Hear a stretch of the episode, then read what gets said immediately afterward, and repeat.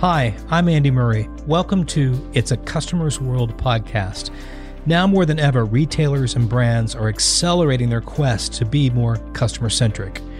But to be truly customer centric, it requires both a shift in mindset and ways of working, not just in marketing, but in all parts of the organization. In this podcast series, I'll be talking with practitioners, thought leaders, and scholars to hear their thoughts on what it takes to be a leader in today's customer centric world.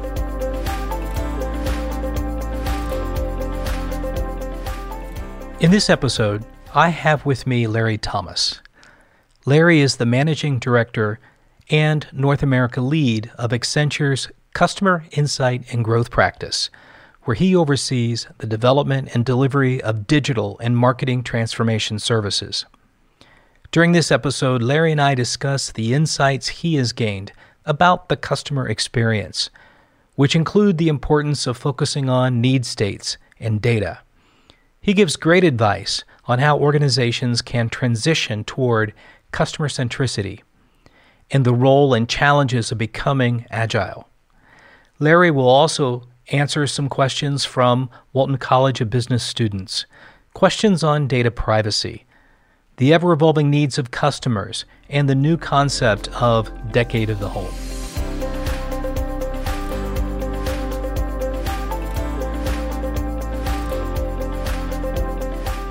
Hi, Larry. Thank you for coming and welcome to It's a Customer's World. Thank you, Andy. Glad to be here. Excellent. Well, let me start by asking about your role and a bit on your personal or professional journey that's gotten to what you're doing now. So I'm part of Accenture's uh, newest venture. We started off about 10 years ago trying to become a new version of an agency called Accenture Interactive. So I'm part of that team. We're now in year 10 of that, uh, that organization, and I run our marketing consulting practice. So we advise CMOs and their and their colleagues and their team members on how to transform marketing organizations into a better version of themselves over time. And I joined Accenture about 20 or so years ago spend quite a bit of time in what we call strategy, so helping our clients figure out how to grow, how to get more growth, how to expand, how to innovate, and then over time became uh, very intrigued by the idea of a more customer-centric organization, the role of marketing, the role of sales, and how do you really help companies shift towards a more away from the product focus of the old days and to be more in line with what customers expect and need. And I've worked most of my career in uh, consumer goods and retail. Yeah, well, that's the perfect sweet spot of what our whole customer centric leadership initiative is about. When you think about customer experience and how it has kind of come to the to the forefront of conversations at the exec level now more than ever. How is that trend? And is I don't know if you would see it as a three or four one year kind of explosion in trend, but how has that affected what Accenture uh, Interactive does and thinks about? It really sort of put us on the map in a big way, right? So we were always from day one, 10 years ago, about the experience. We defined ourselves as the experience agency, not as an agency with experience agency. So it's really been core to us to, to uh, in our business to uh, to help our clients reimagine the experience. And we look at that as not just the customer experience, which is the recipient of goods and service, but also the uh, anybody in between that. So it's the the reseller experience in a B2B world, the employee experience, experience for citizens and humans. So we look at experience as a combination of what you uh, receive or experience as an individual and the roles you play in your life, right? Being either a parent, being a patient, being a consumer, or being a recommender to somebody else. So we look at that as holistically part of our of our agenda. How do you re- redefine the experience uh, um, of being a customer and being a lot more than that as an organization? So the world we're in now, where experiences really matter more than everything than anything else, really is where we tend to to uh, to sort of feel like we're at home and we're doing the right thing for our clients to help them get to a more experience based uh, sort of future. Well, that that's really interesting, and I've um, not thought about the experience as a framework for all of those different uh, potential stakeholders. Do you use a, the similar framework when you're designing for experience? We do. We sort of begin with the human all of us, even the roles we play at work and at home, are ultimately all humans, right? So if I'm a, a buyer or a merchandiser at a retailer trying to buy products from a manufacturer, or I'm a, uh, a salesperson in an AT&T store trying to sell a service plan or, or a device, I'm also a human. So what I expect as a human from my experiences with other brands translates into what I what I do at my job, right? So we see this great equalizer of experiences happening set by brands like like Amazon, like Apple, with experiences seamless and, and omnipresent, that translates into human lives. So we look at that as a the same framework. How of course different values are at stake if you're a consumer versus a, a patient. One's more around consumption, the others more around health if you're a, a, citizen, you look for other values like certainty and safety and security as opposed to immediate satisfaction through consumption and retail. But ultimately, the framework is the same. Yeah. One of the things I, that troubles me sometimes with customer experience is that customer, by definition, is a transaction. It's a word that describes a transactional event that's occurring. And yet, when you say customer experience, really you're talking a human experience. And so I, probably should de-emphasize the word customer when you start saying customer experience because that's a transactional almost experience than actually a human experience as you would describe it i think so. That's a good that's a good way to summarize it. Um, i mean the customer indeed is it's, it's a very binary word right? You're a customer you're not a customer. And many companies focus on the customers they have as opposed to those they don't have. And understanding why are they not a customer why are they not loyal to my brand why do they not don't care about my brand why they don't engage with my brand is a more important question than trying to sort of get those who could consume to buy more, right? So we think expanding the lens to say looking at all humans and their needs allows you to find more more customers, allows you to find more growth, and allows you to expand what you do to be more relevant to, to humans across all their need states. So we see companies like like Johnson and Johnson taking a view that where they're saying we're not focused per se on on products or services or segments of consumers, but more around need states. A need state as a young mother to take care of your, your newborn child, uh, the need state of a patient who needs a artificial limb or uh, needs a medical device to help them. That need state is what we're trying to get after, not just the the one-time customer who comes in and buys or doesn't buy. When you start talking, you mentioned transforming organizations to be more customer centric what are some of the challenges? Because it can be a pretty daunting task by nature of how fluid and liquid that covers so much breadth inside a company. So what what do, what do you run into most often in some of the challenges to transitioning to more customer centric leadership? That's a great question, and I've gotten a question from a couple of uh, of our clients in the past few days. And so the things we see most commonly is uh, companies really don't know who the customer is. They see a transaction record, a receipt, or they see somebody logging into a website and then there's a trail there of that person visiting the website, they really don't really know the customer. They may know what they bought when they bought it. They may know their interests, but they don't really know them as an individual. So the, the first big challenge is how really, how deeply do you understand uh, and deeply understand the customer and, and all his or her facets. The second, which really is a data data challenge, right, and also a mindset challenge. The, the second big big constraint is, like you pointed out before, that customers are not a, a one-time thing. There's a, a loyalty, there's relevance. So how do you think about the journey the customer goes through from evaluation uh, to consideration to purchase to post-purchase? How do you play a role in that life cycle from beginning to end? Not just when the uh, the purchase is being made. The example I always give is so like a lot of retailers like CVS know who you are when you check out you get a long receipt when you check out at CVS and they know who you are. Uh, that's kind of late. You've already checked out. So, how do I really understand the customer and their needs well ahead of the store being entered? So, how do you think about the customer across all touch points, uh, physical and, and, digital, that you, you can engage in? That's a big challenge. And the third, I think, is which I think is probably the biggest challenge of all, is many companies are still very product focused. They take great pride in the product, the product, the service, the thing we sell or the thing we're known for. And it's really a, a bit of a push economy, right? I'm pushing out products. I hope you buy them. If you don't buy them, I'll discount them, or I'll put out a big ad to tell you you really should buy this product, as opposed to really being built from the ground up as a customer organization. So many companies are trying to become customer organizations, but have a long heritage of being product and service focused. And that's sort of many times overshadowing the ability to really be customer centric. Yeah, uh, well said. I agree, I agree with that. I think the um, question I have about your second point, I think, was around getting to know the customer.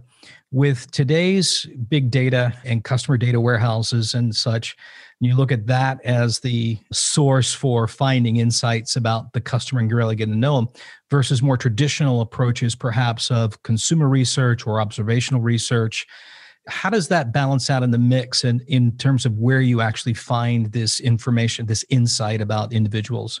So what we've seen, Andy, over, over time is that what people say they're going to do, which really is at the part of, of panels of research, and what they actually do is very different. So while there's no still value in consumer panels and research and validation, behaviors are more important than than intent. And many customers, uh, sorry, many of our clients are still in the in the mindset of, of, well, I've asked a customer six months ago what they wanted, I built that thing for them. So while they're not using it, I have no idea.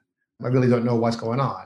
So the ability to really understand in real time how our consumers behaving, how can I understand that behavior and adopt to it, change my promotions, change my assortment, change my flavor profiles, change my pricing in real time becomes the key.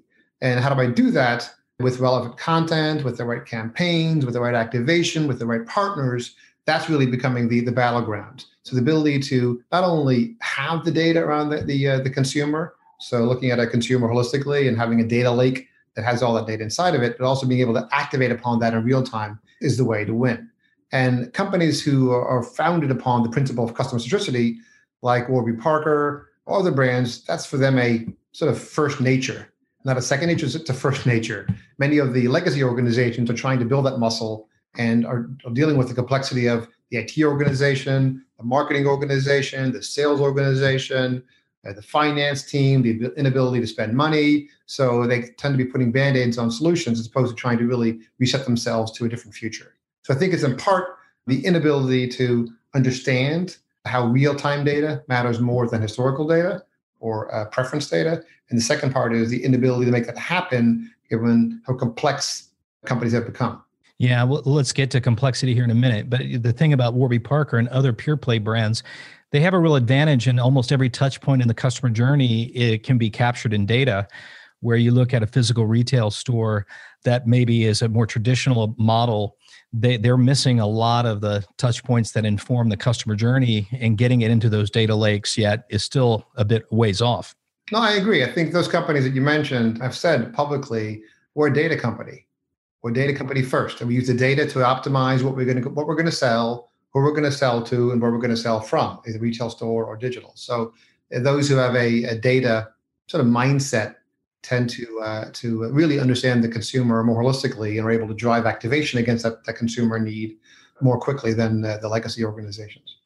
What I'm am seeing also uh, from some of the conversations I've been having around customer centricity is that traditional brick and mortar retail now with the online sales accelerated so much through what we've seen through COVID in particular, you're starting to get the pure playish type digital mindset pushed up against the more physical based retail mindset. In those two worlds, you've got an agile world and a more hierarchical operational world that are coming together. And it, it does put some pressure on how you think about agile. And some companies are just, well, you just roll out agile everywhere. Others are saying, you know what, you got to still harmonize the agile technique and methods that are great for product development and iterative and test and learn but also the the Friday payroll bit of the operational side. And so, are you running into those challenges somewhat? Because I think you did say the organizational number three the organizational frameworks for legacy makes it a bit harder to get to customer centricity.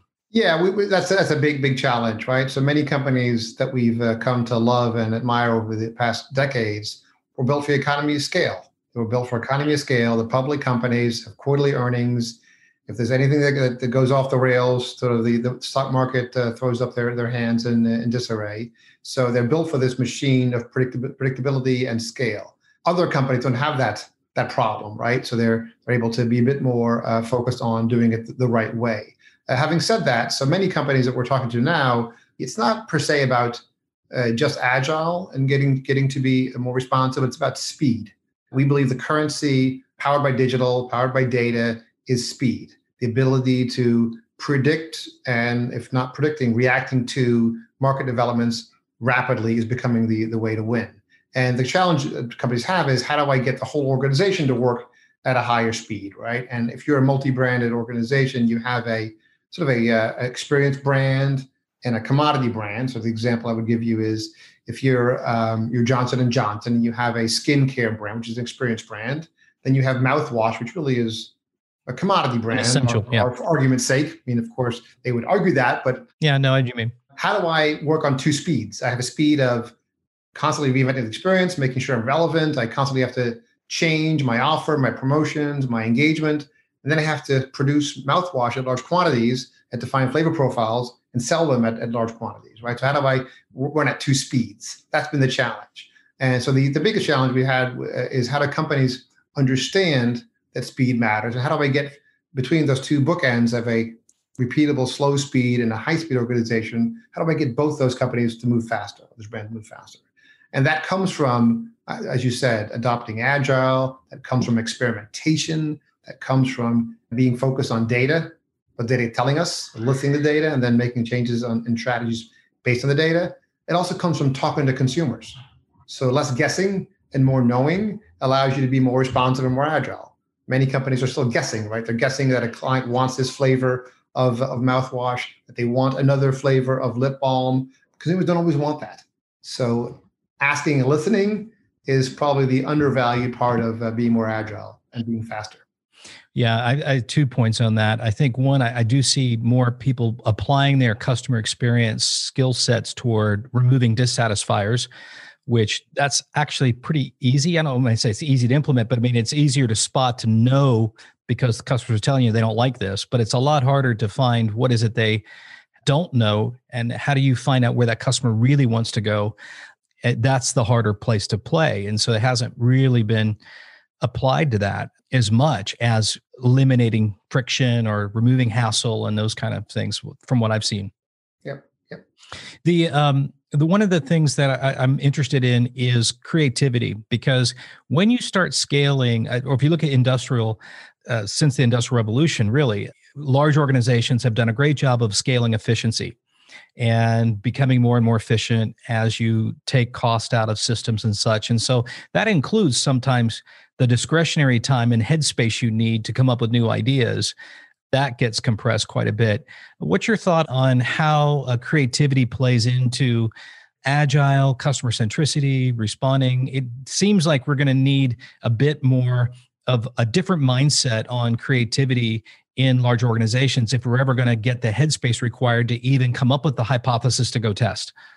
Yeah, that's that's a, that's a really good question. I'm not sure if I have a um, the perfect answer, but I'll I'll give you sort of my two cents on on that question. So I think creativity, whilst is important, has to be in service of a bigger goal, right? So what I've seen uh, one of my clients do really well is apply things like design thinking as a methodology to every business challenge. So putting the customer in front of every business challenge. So if the business challenge is how do we minimize the financial close process from four days to two days? How do you put a human lens to that? And how do you, what does that mean to the finance organization, to the controller, to the general managers, to the people in accounts payable? So taking a human lens to all these business challenges, I think allows for a different approach to things, different, a different outcome. And that I think is creativity, right? So taking a different lens to try to solve things that would probably be viewed as a very mechanical problem or process. So I don't think it's per se about letting the creatives in the organization take over the building or having mm-hmm. those who are engineers suddenly be forced to be creative. It's more around how do you take a, a simple mindset around the human you're trying to engage or the problem you're trying to solve for and the outcomes you're trying to achieve and, and use that that technique or that mindset in any problem you're trying to address. And I think design thinking is a good example of that. That's great. And how important do you think it is the employee experience becomes almost integrated with customer experience? Is, it a precursor to start working on customer experience, to focus on employee experience? A few people I've talked to really emphasize that's your starting point per se. I would normally say it depends. That's what consultants do for a living. So I'm not going to say that because it doesn't depend. I think that things happen in tandem.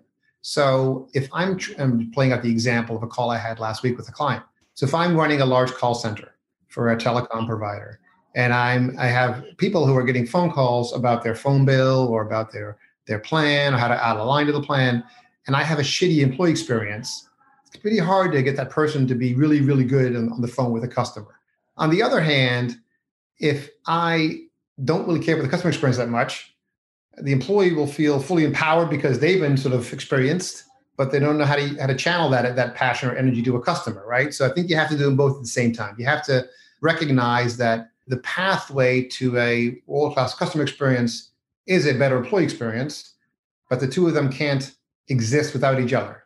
So I think you need to uh, sort of reimagine not only the sales experience. So if I'm a B2B organization, I'm trying to reimagine how I sell to a to a retailer. I also need to think about how does a salesperson experience his or her job in my company? And do they have all the tools they need uh, in terms of collaboration, in terms of, of access to, to, to information, uh, the ability to work virtually, to be able to play that role with confidence in front of the customer?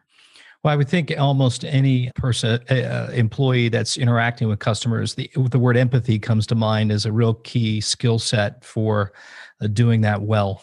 I think empathy. I think back to our opening, on opening sort of discussion around hu- a human, right? being a true human, uh, being a good listener, being empathetic, caring about the customer, caring about their needs, and trying to solve those needs.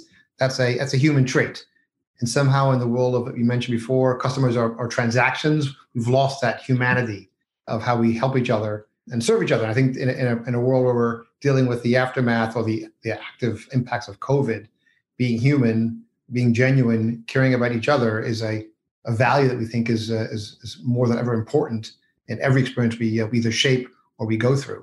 Yeah, I would love to see if there's a KPI out there because we're all driven by KPIs, right? We live and respond to these KPIs. And you, you brought up call centers. I'm not sure I've seen a call center KPI that ranks human empathetic interaction as a KPI. It's typically like how fast you get them off the phone and and not even sure how many KPIs are designed around were they really satisfied with that response. And so, eh, do you think human empathy is a crazy uh, uh, abstract question, but you know, how would you measure human empathy in perhaps a call center? It's interesting because you, as you sort of uh, you triggered a thought in my head as you were talking. So call centers are incented for you to not call back, right? They want you to stop calling them. That's sort of the, the incentive. Can we can we get the call done quickly? Can we get it done in the first attempt? the goal is to to not not have you call us back, which is kind of bizarre, right? If you really do a really good job in a call center environment and you really have a really good somebody really good conversation and you solve them, you want them to call back and order more or buy more or engage more. So this whole reverse sort of uh, uh, objectives for call centers is an interesting thought to uh, to ponder on. Right? Do I really want to incent more calls and more human contact, opposed to trying to minimize the inbound calls and making it uh, through automated response systems or through pre predefined answers to uh, ill-defined questions. It doesn't work that way. It's not how humans are designed to uh, to operate. Well, I think you'll know if you're truly a customer centric organization when you start wrestling with those questions at the coal face of customer experience and call centers where man i tell you it's a very emotional connection point and you've got a high lifetime value customer on the phone and don't even know it because your call center data is not connected to your customer data you could get into real trouble real fast no, exactly. I mean, you and I probably uh, before COVID traveled quite a bit, and if you have a good experience with an airline uh, agent on the phone to make a change to a, to a ticket or try to get a, a schedule change made, uh, people take care of your your point balance. You'll call them again. Why would I go online if I can actually somebody can solve for me on the phone and it's much more human and we have a we have a good chat about it and they're they listen to me, listen to them. I'd call them again and again and again. So I'm loyal to the brand because of the call center experience, not because of I was told to uh, to press one for for Spanish and two for uh, for English. Hundred percent. Such is the challenges when we get so focused on operational efficiency, perhaps, than valuing that customer experience. But I do think that's starting to change.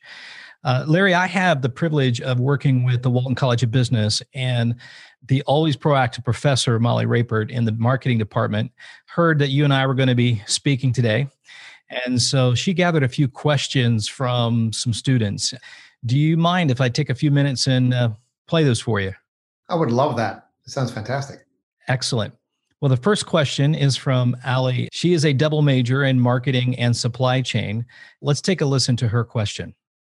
Hi, Mr. Thomas. My name is Ali Mertensado, and I really enjoyed you reading your discussion on LinkedIn where you state we believe that immersive experiences such as VR, AR, and MR are at the center of the next wave of digital commerce.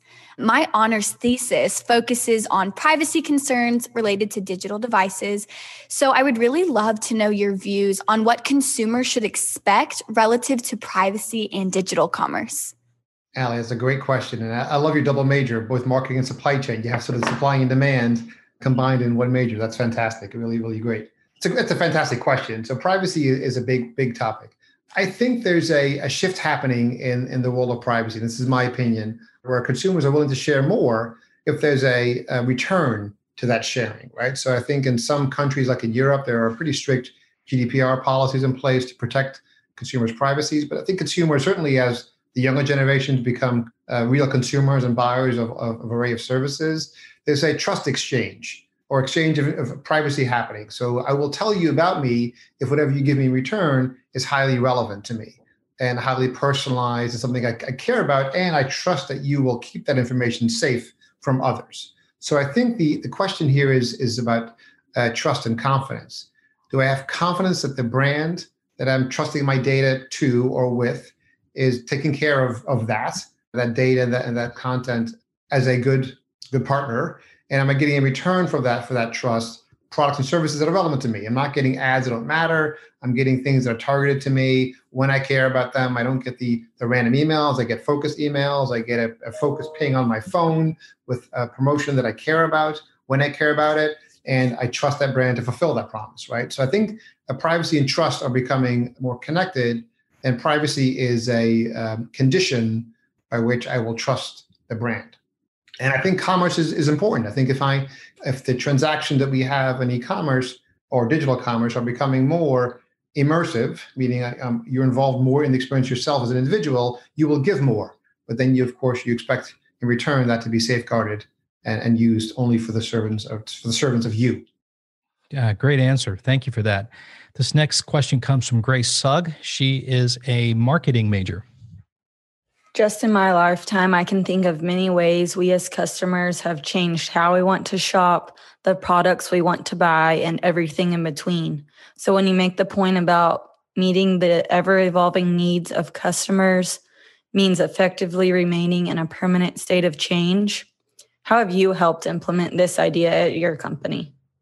That's another good question, Grace. So, we believe that certainly in, in the world we live in now, after all that happened since since March, human needs are more important than than than one-time desires, right? So the people want to get on Zoom calls not because they think Zoom's a great tool, but because they want to talk and see their friends and family. People um, are asking for advice around health and wellness because they want to live healthier lifestyles now that they're sort of, sort of stuck in the world they, they're in the location that they're in. So we believe that companies who think about sort of the current reality as a health crisis how do I help? How do I help my consumers become healthier and live a healthier lifestyle? Companies would think about the current situation as a as a, a moment in time to really create trust between the brand and the consumer. That the brand is there to take care of them and help them in these uncertain times. I, so we help companies do that. So we help telco companies shift from making the experience in retail stores, which is important but frustrating. How does that shift into a much more seamless experience online across all touch points?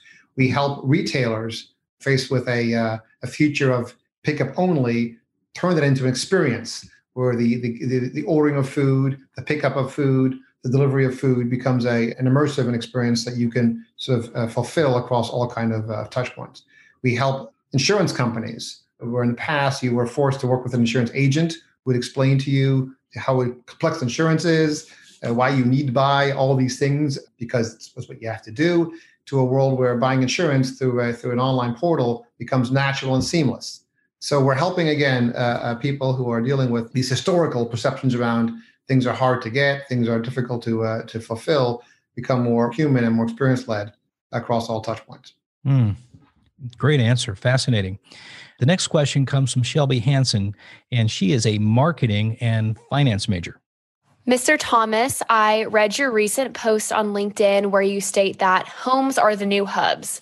Recent consumer research shows that as a result of COVID 19, 67% of people plan to do most of their socializing at home or virtually. When you think of the impact of COVID on behaviors, How long do you think this particular behavioral change will last, and what factors will impact that longevity? That's a great question. Yes, we talk about that as we use the, the term cocooning. So we believe this is the decade of the home. So that implies this will last at least eight to nine years, this, this reality. So we, we truly believe that consumers will make decisions on how they live their lives with a home at the core. That was already underway pre-COVID. So if you if you think about the way the traditional consumer goods companies, for instance, or or car companies would advertise, they would focus heavily on uh, on the um, the the channel, the retail store or the dealership. Uh, you, have seen in the years leading up to, to COVID that people were were engaging with brands through social platforms while commuting, while being at home. So the, the home was already becoming a bit of the, the, central point of, of consumers' decision around what am I going to buy. Uh, Amazon, of course, helped with that as well. And now we're in the area of what we call cocooning, right? the home is where where everything happens. So this is where safety is guaranteed. That's where you take care of your health and wellness. So you take your yoga classes at home virtually. You uh, you make your your food cho- food choices. You have food delivered uh, because you want to be safe and healthy at home. So we think this this cocooning will will last another eight or nine years. That means that brands need to find a way to enter the home, not through salesman knocking on the door saying, "Hey, here's a here's a uh, an encyclopedia to buy," but it's more around how do you have the content that's relevant to consumers at their fingertips and knowing where where they are, what they're doing with that with that content. So the ability to have a presence in the home, the ability to be in consumers' mind in the home, and even think about your messaging around uh, marketing and, and, advertising around the home is super super important. I don't think people will return to uh, to, to, buying things at stores in large quantities. If you did a research uh, a few weeks ago for telco companies, and of all customers of telco companies, three quarters said if the store went away, I wouldn't be sad because they believe they can fulfill all their needs in their own environments and their own conditions and terms. So I think the home is here to stay, and I, I think that's a, a, great way to uh, to think about um, the role brands could play in somebody's trusted environment. You know, it's a it's a great question, and I think your answer is really interesting. If you look at the mouthwash category, for example, if if customers people can figure out they can get the essentials online pretty easily. Uh, think of what that does to brands that you're not the pick of and the because basically online is not a great browsing experience. And the one thing about a store shelf in that retail space is you have a chance. You have a chance to be picked versus another brand if there's some browsing behavior that goes on but but if the essential categories go online and stay online then the purpose of a physical store better deliver some better browsing experiences because and you could probably do some of the categories that you mentioned earlier where it might be uh, cosmetics or things that are just more better for browsing. And it's going to be really hard probably to get in the minds of consumers if that category is shifted and you're on autopilot and you're stuck in an essential category yeah, we were doing some work uh, with a client this week and last week. in the middle of this project right now, where we're helping this company launch a new nutritional bar with all kind of ingredients into a new market. And as you would know uh, as well, Andy, the strategy in the past was put it on the shelf, as many stores as you can, clutter the shelves, put up a big TV ad, have a few promotional coupons or, or trade promotional events happening, and then let's hope it all works out for us, right? We were talking about a different way to launch the brand, which is really around how do you launch the brand as part of a health and wellness ecosystem.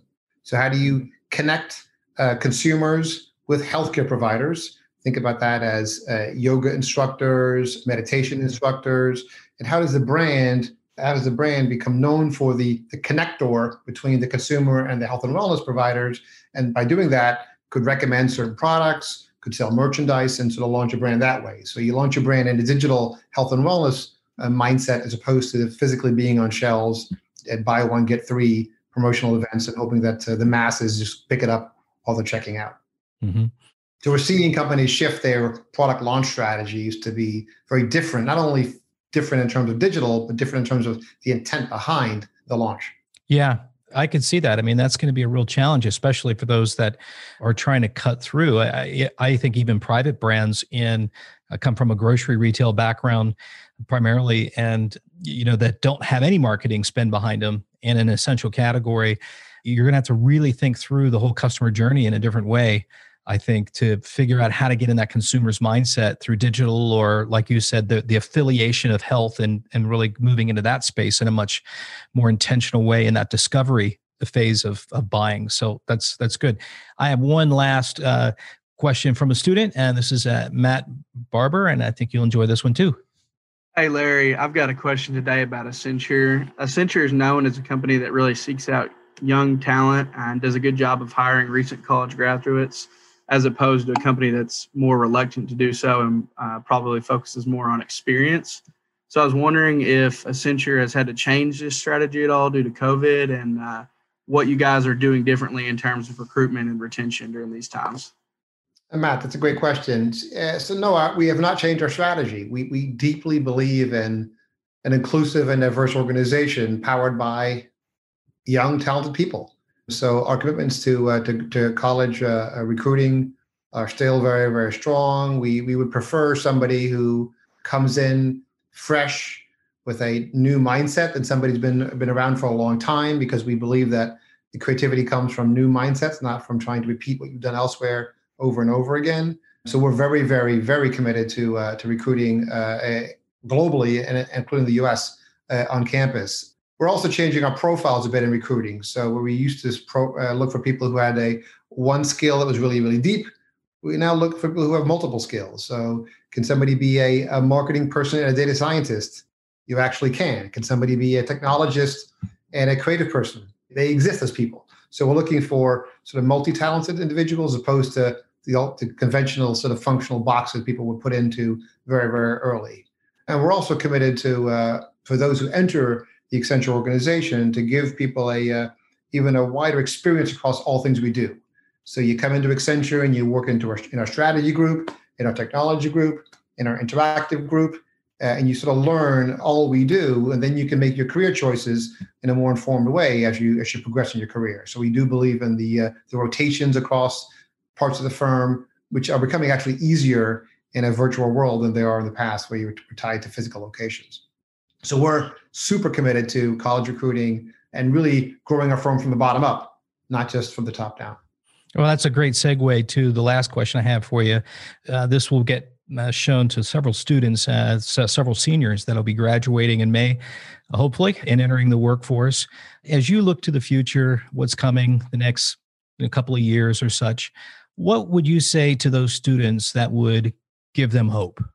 A few things. I, I think there is uh, looking at the clients that I that I work with.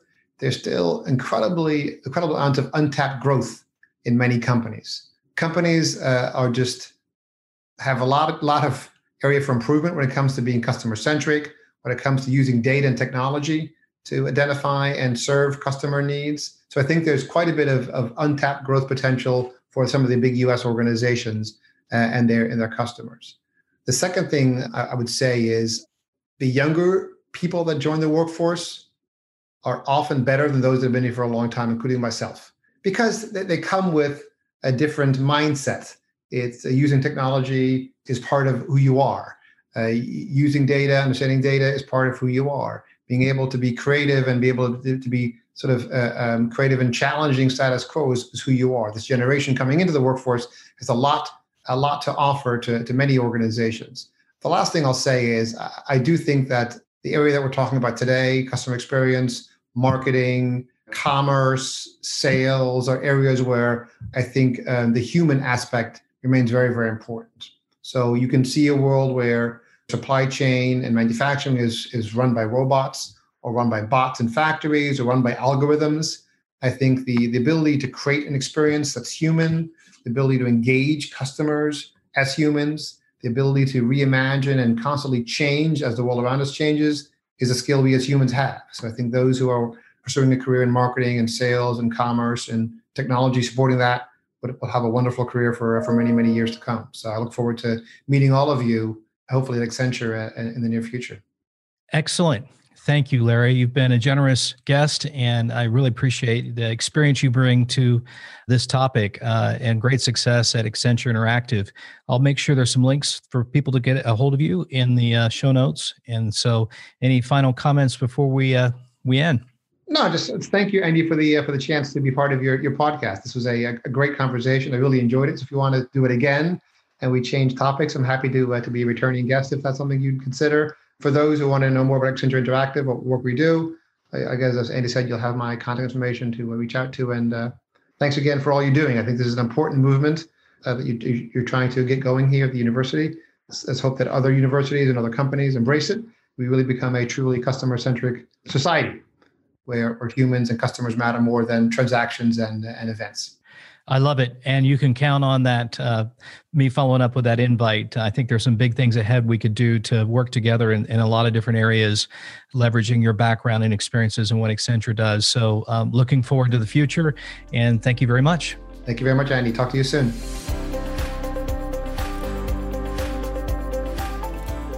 Thanks for listening to that insightful conversation with Larry Thomas. Larry has led Accenture Interactive for many years now, and he discussed some incredibly relevant insights about customer centric leadership. He also shared some great insights on the role of Agile in customer experience and gave great advice to students getting ready to join the workforce and be change makers in their organizations. Thank you, Larry. That's it for this episode of It's a Customer's World.